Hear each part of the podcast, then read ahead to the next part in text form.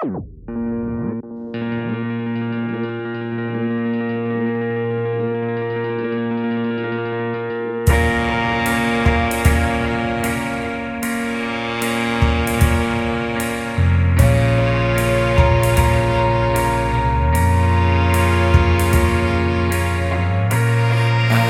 trying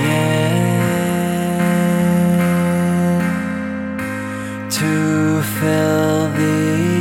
emptiness with secrets